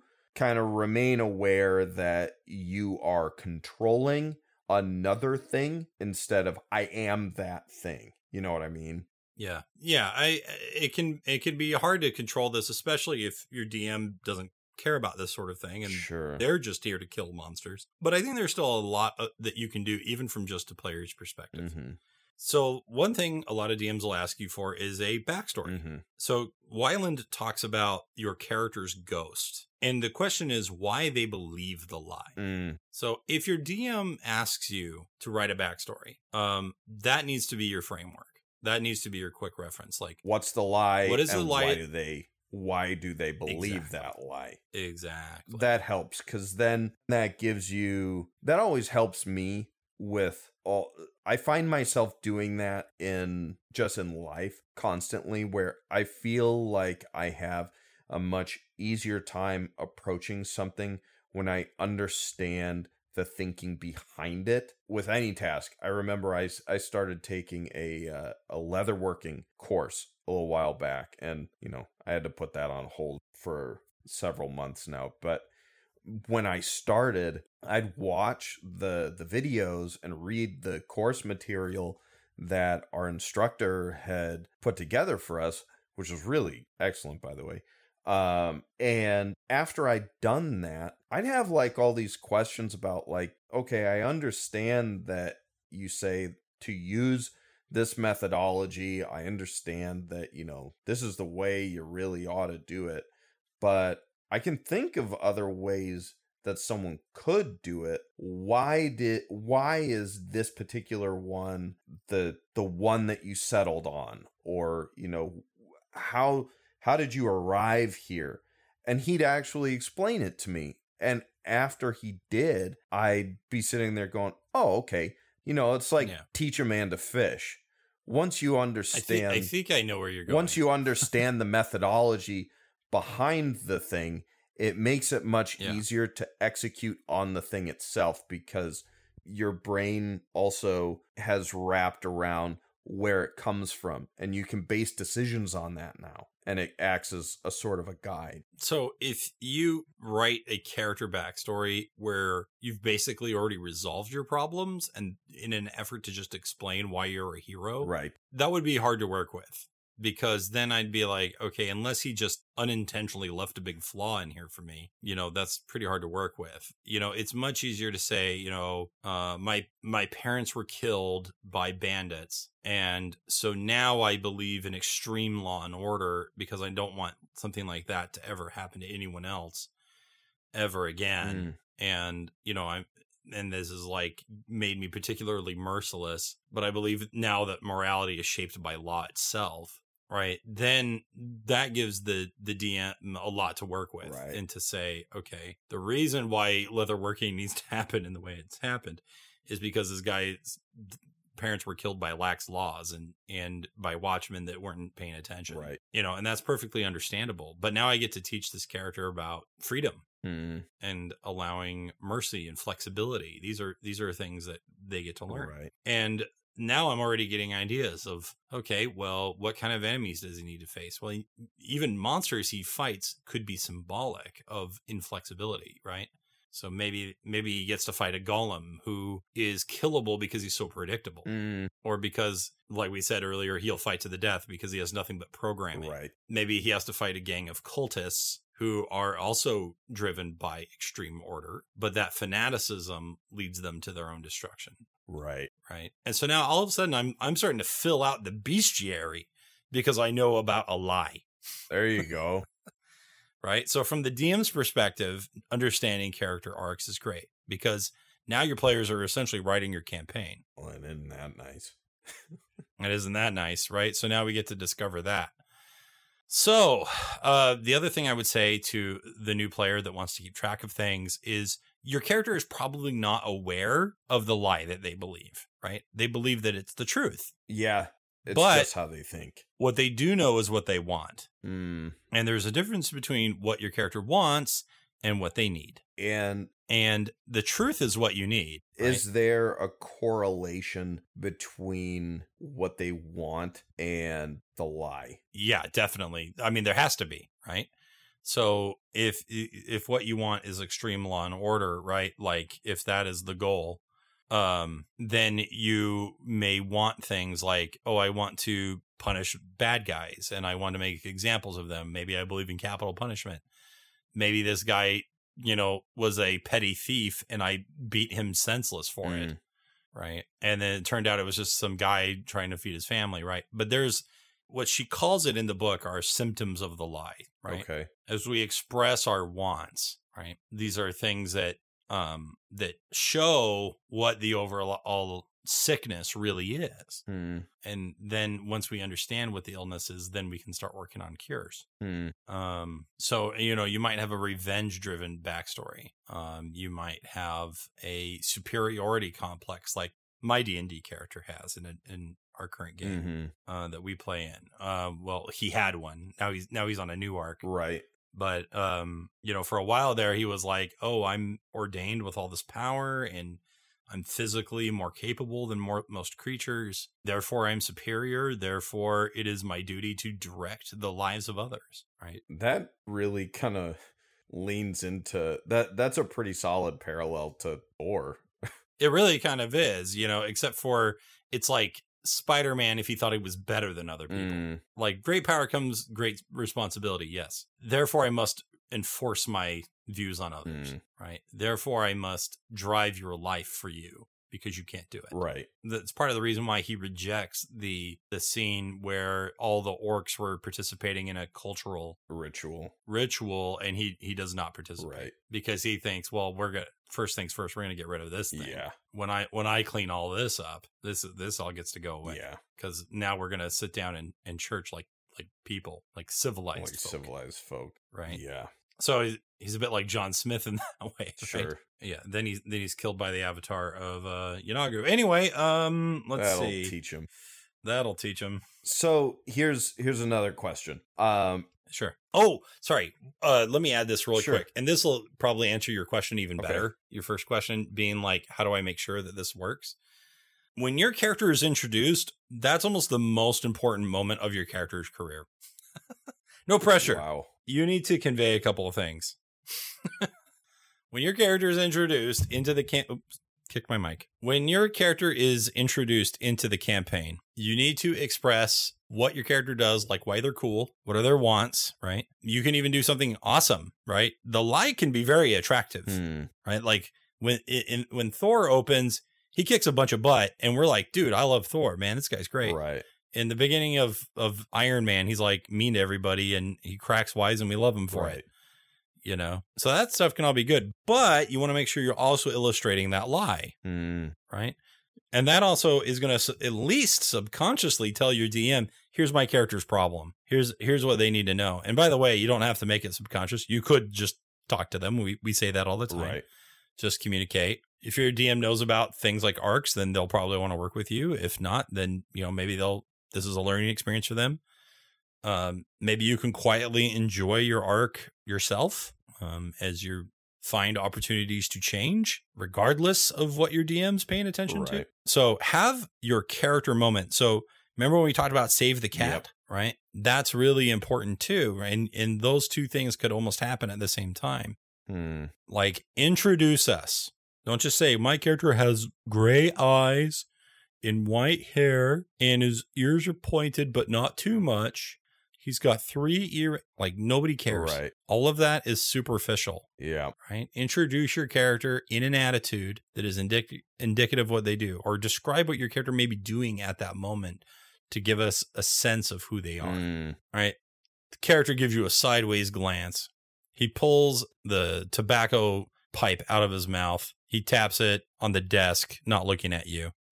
He sighs, slowly turns his head, and says, Can I help you? Right? Yeah. You I know way more about that second character. Yeah. Yeah. and not one of those things is his eye color. not, yeah, nobody cares. My character is grayish. Shut up. They're brown. Right. Right. yeah. Yeah. So So have a, what's your next question? my next question is what if you find yourself wrapping your arc relatively soon or like what if what if your character completes that arc way before the campaign ends what do you Yeah. what do you do with them Well, a couple of things. One, mo- in most stories, even as the hero is picking up on the truth, they probably shouldn't get it all at once. So I would probably recommend you leaving some room for improvement until it's time. But let's say for, you know, for sake of argument, I'll take your your hypothetical and say that um yeah, you're totally wrapped and your character is fully immersed in the truth and they've already brought together as much of a change in the world as they can. What I might say in that case is there are other players at the table and they may need help getting through their quirks because presumably you're all going to have to fight the big bad evil guy together Mhm. and the big bad evil guy should represent the flaws and the lies of the whole party right? Hmm. Or at least of whoever key member is left that needs to be dealt with. And if I would say in that final conflict, if I'm the DM and the player has not learned and has not figured out their arc, I am very w- ready to kill that character. Hmm. And I know that sounds harsh, but uh, we're at the end of the campaign anyway. And if they have a similar lie to you and you have figured it out, then great, I get to illustrate the difference. there you go huh But I would also say that, you know, it is also a game. Sure. so you just gotta gotta uh the other thing is um there's no reason why you can't have a new problem. My character basically overcame his arc, D&D campaign for the most part, but I I knew we had a lot of campaign left, so I was like, well, now he's swinging too far the other way. hmm So, yeah, he used to think he was superior. Now he thinks the he's the only one who is unworthy oh and he hate and he dislikes himself and he his whole goal is to basically solve the universe's problem and probably die for the effort because that is the fate he deserves. hmm So his lie is that he believes he is unworthy of love hmm and hopefully he will learn that is not true. oh man that'd be a major that- bummer if it and if he doesn't, he doesn't, right? Womp, womp. Rocks fall and everyone dies. Well, my character died Debbie sad. Downer. Wah, Wamp, wah. wamp. oh God. Yeah, But that's a really good question. So I would say, yeah, it depends on how much time you have left. yeah. I wonder about that kind of thing because I feel like you know it seems like there's a lot of potential there for you know instead of there being this major arc that you could have almost like you know like skipping a stone where it goes from arc to arc to arc to arc where they learn one thing that Yeah. chains into another thing that chains into another thing which on the one hand could be more complex if what it chains into is a facet of the initial thing or on the flip side it could be more simple in that they learn one thing and resolve that one thing and then start an entirely new thing and tackle separate issues separately. Right. Or they think the truth is something else and they're still wrong, right? Oh, like they're yeah. still maybe they're avoiding the truth. Like, okay, my career as um a politician didn't work out. So now I'm gonna become a truck driver. That's the truth. It's like no, Uh, that, nope. uh, That didn't work out either. answer. That wasn't no, the problem wasn't your vocation, it was the fact that you don't like work hard. oh, gotcha. So no matter what you pick, you're just you're just spinning your wheels, bro. Like yeah, So, you know, that's the other thing. And I think that if you're if you have a sense of how long the campaign's going, you can kind of pace yourself, Mhm. right? And you can say, "Well, I don't have to totally change right now. I can I can take some left turns." And that also allows you to explore the character a little bit. yeah, Um, you're being presented with a variety of scenarios. A lot of them are based on survival. Fear is a great catalyst for change. Sure. Uh, death of you or of loved ones can be uh, interesting for that. Those kinds of changes, injuries, deaths of NPCs, um, the PTSD suffered from seeing endless horrors. Oh, sure. I mean, have you? I mean, I have PTSD from just looking at the entry for the gibbering mouther, Oh, right? God. to say nothing of actually seeing one in in in uh, fictional world. You know, it's funny. That's that's actually one of the um, one of the monsters in uh, the monsters know what they're doing that I put a post note on.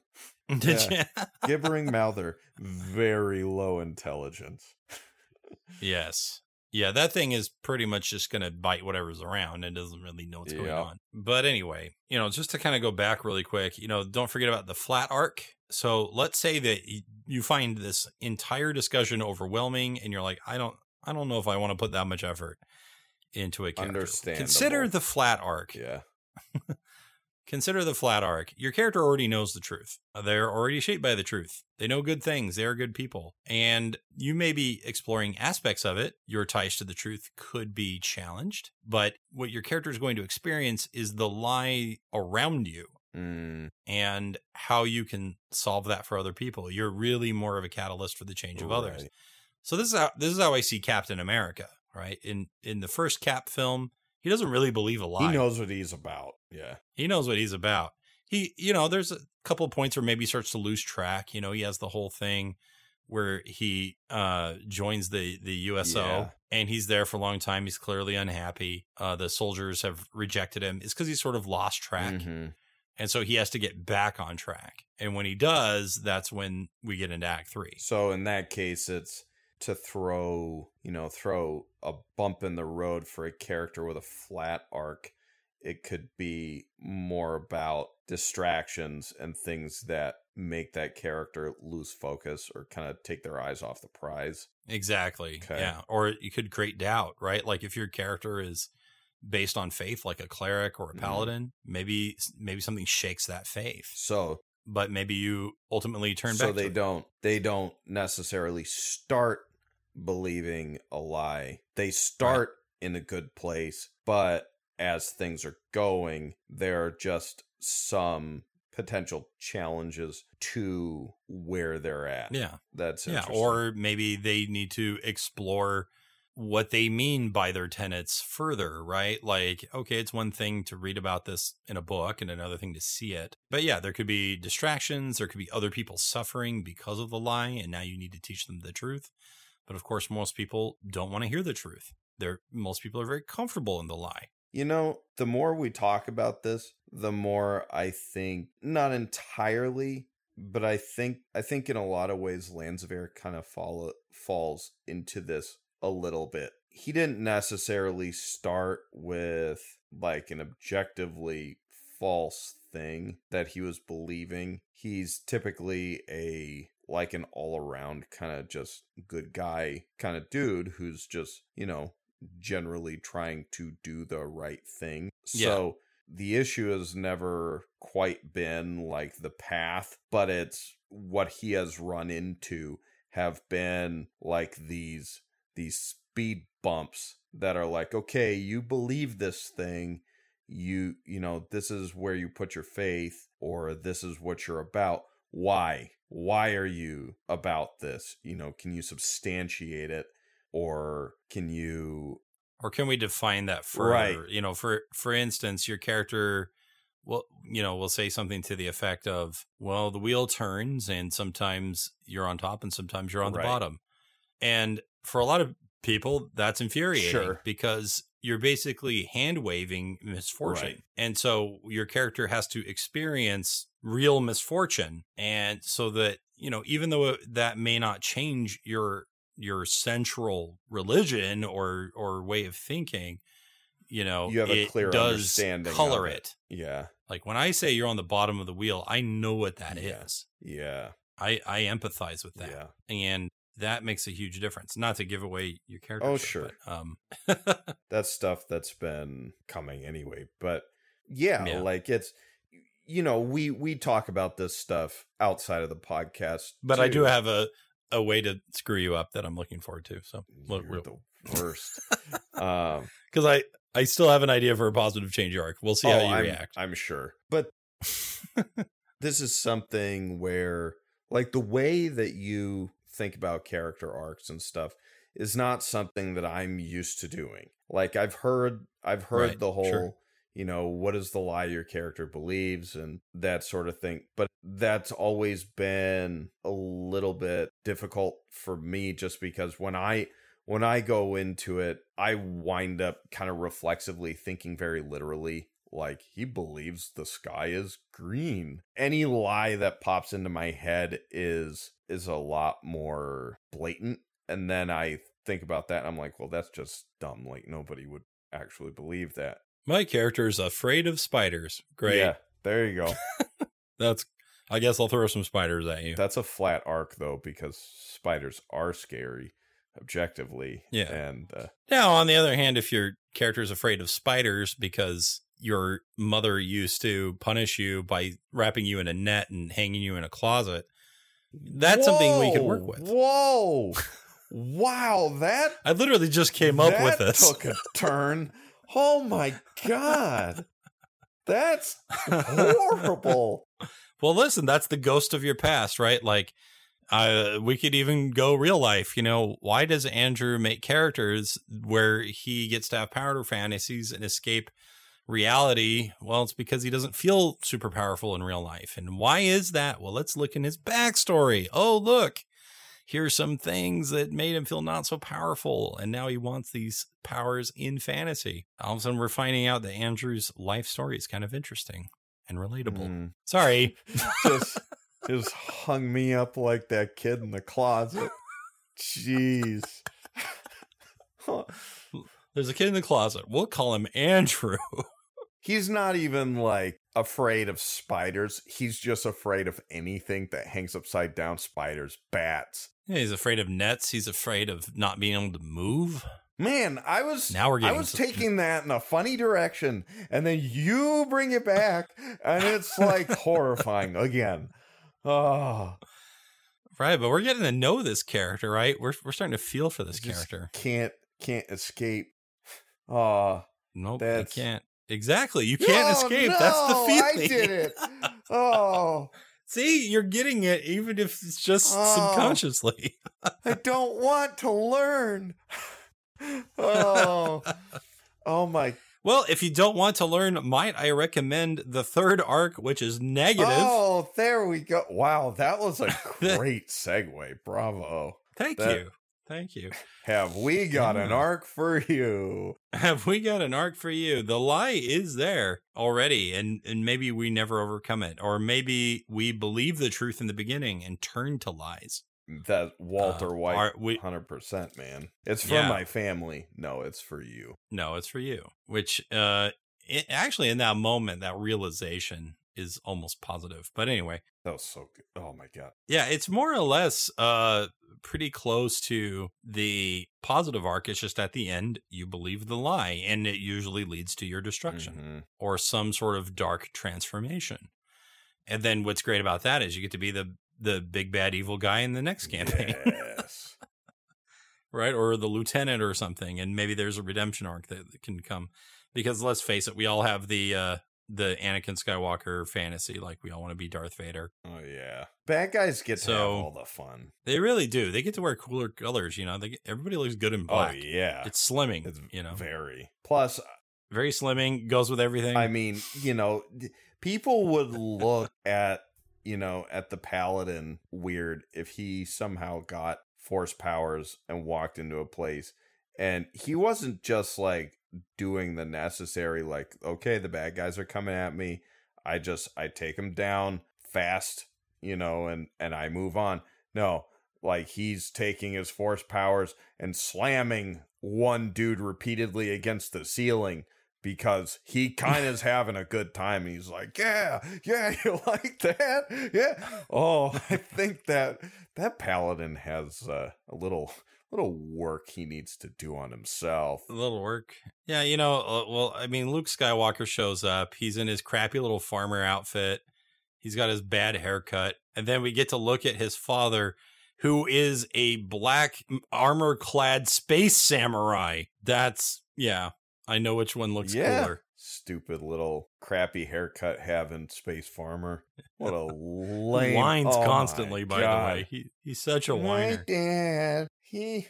But he does get that from his father, who's also a whiner in his own Oh movies. yeah, that's true. Really inherits. Whining is a Skywalker genetic trait. So that that takes me to a couple of little list bullet points that that I've created that to just kind of help you and and everyone to be guided along We this like path. lists. we like lists. I get it from you. You're welcome. Let's see. Players can build using the lie and truth and can share it with the DM. So if you you can work directly with your DM about your arc. Make the lie your flaw. We already talked about that. Show early on how your character is cool, likable, and flawed. Show the, off the lie. Let's have that character moment, and let's get that pretty early on because if we don't get it early on, we're gonna have difficult connecting There you with go. you. Don't let the lie keep you from cooperating. Oh, please. Please don't pick a lie that says I hate everyone and I can get along with no one. Might make Okay, for a decent novel somehow, but won't Sure. make for a decent PC. It won't. Yeah, and, and don't forget the medium you're in, you need to play a game with other Yeah. people. So maybe explore that in your novel. That novel you've been working at? You know, because again, your character needs to be motivated to work with people, right? They need to be motivated to go on this journey. And and I will say that is largely your responsibility as a Mhm. player. Find like your as a DM. I take a lot of responsibility and I want to give everyone as much of a hook as I can to not only go on adventure but to work together. But you got to meet me halfway, Yeah. man. yeah, you know. do your part. Let's see. Uh, DM should try to apply arcs as well. Like if your players don't know about this stuff, I would say it's pretty rewarding to try to look for it Mm. and to try to work through it and guide a player through it. Maybe talk to them a little bit about that, help them along. Giving NPCs arcs can be interesting. Not every character does need an arc. Mm. That could be pretty darn overwhelming, but maybe a few key NPCs could use one because the players can can learn from that. Well, especially if they are NPCs that are that are like frequently or maybe not frequently, but at least substantially interacting with the PCs because then, you know, in order to make it satisfying in the game sense, you know, you don't want all this stuff happening in the background because then that's you just having that for yourself, the GM, and you're like, oh, you know, I made this interesting arc and all this stuff happened off screen. You want the changes and the responses that the NPC makes to be influenced by their interactions with the PCs so that the PCs then see those changes or those decisions that that NPC makes and goes, "Oh, I see why they did that." You know, they went bad because we blank or they made this good decision because we blank. You know, exactly. you want the PCs to Well, feel like- like they have something to do with the arc. I mean, it's cause and effect, right? And every, you know, you, you need that for your game world to feel alive and dynamic. So when you're, I didn't know if in the Furbolg were going to be the bad guys in, uh, in my home campaign. Your character basically decided they wouldn't be Neat. By doing what he did. They had every reason to hate the settlement and to attack it.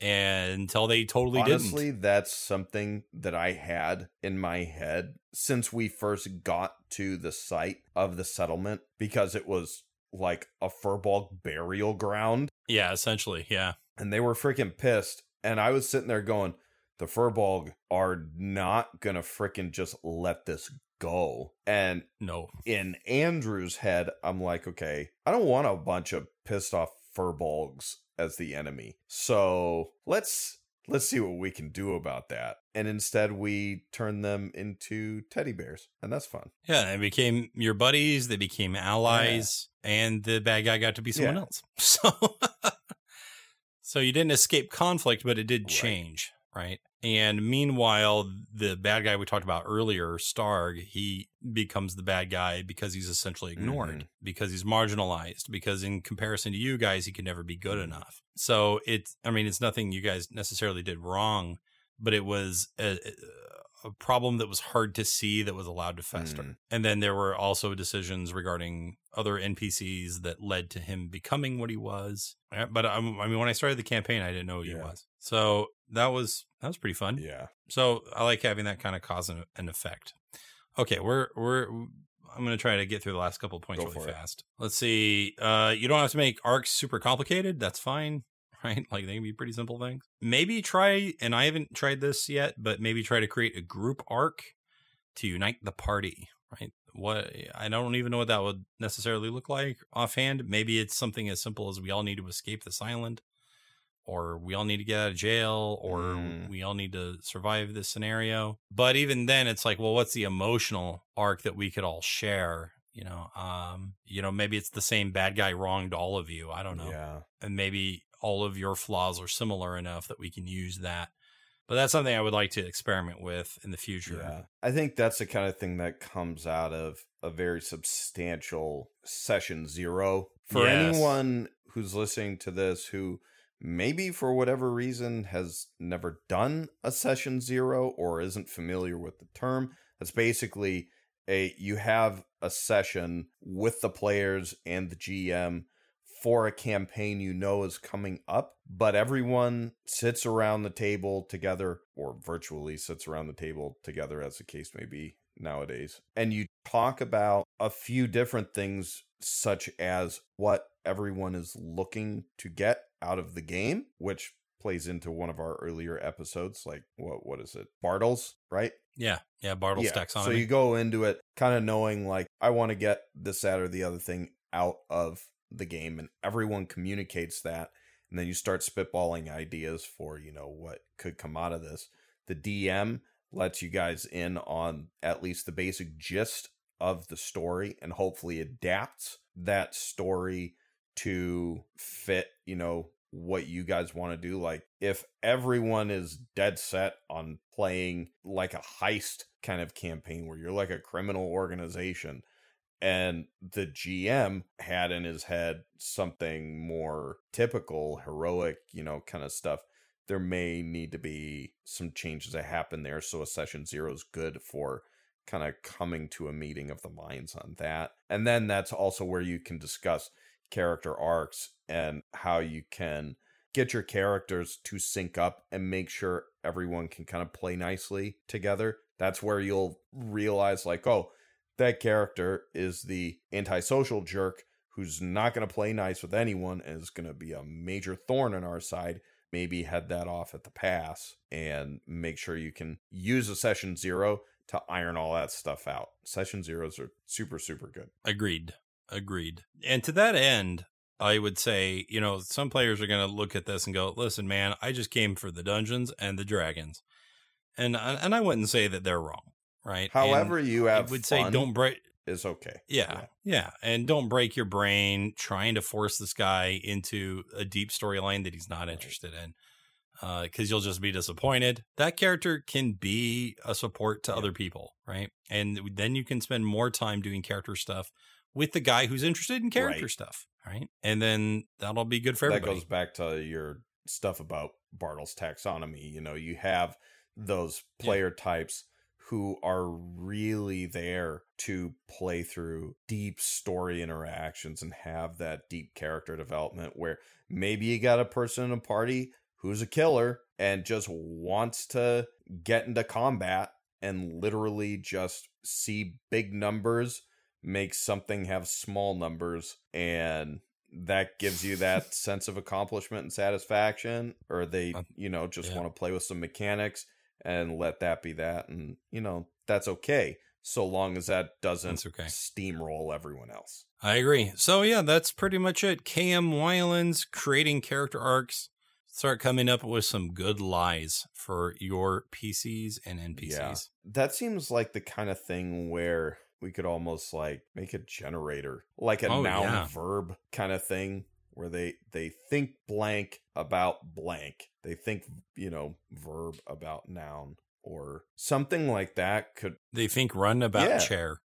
and you Oh, really okay. shouldn't run about chair you might trip and fall but they're not going to learn that until they are running about the chair and they trip and fall I think there is a long list that's actually included in this book. I think she references another site or a link that is basically a gigantic list of of lies to look at, oh that's very cool which is awesome. So that's very helpful because this could be hard to, to do. But again, like look at the PHB, look at the flaws. Yeah. A lot of them are pretty valid lies. Some of them are dumb. Like uh the charlatan says, I can't resist a pretty face. Not a great flaw, but I guess I could extrapolate that into something pretty serious. Oh, sure. Can't resist a pretty face. Like valuable things come in nice looking packages or, you know, Sure. Or maybe now your character sexually harasses people. Like, and Well- I don't know how much we want to play into that, but you know, I think it leans into the they judge a book by its cover kind of thing. You know, they need to look at what's on the inside, right? Like yeah. things show their qualities in obvious ways when really it's like you know maybe beauty's more than skin deep that sort of thing i i think i think there's something very deep there even without like having them become like a like a freaking sexual harassment textbook example So what you're saying is we have to cut into the pretty face and dig deeper to see what's i there. did not say anything like that at all and then throw the parts in a closet in a net Hang them and upside close down? the door. oh oh that And now I have an antagonist. Thank you, Oh Andrew. God. when you walk in to the villain's lair, you notice that everything is conspicuously upright. He has a chandelier, but weirdly, Sitting it's on, on, the, the, table. table. and it's upside down, but not. breaking. I don't know where I was going with my this. brain. Well, anyway, we ought to probably wrap this up. Yeah. we should. Um, thank you everybody for listening.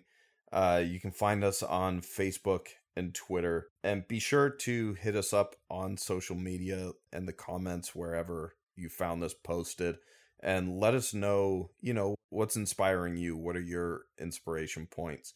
And uh, if there's anything that we can use, we uh, may even put them on the show. Also, wherever you found this podcast, if you can leave us a very nice review, we would appreciate it.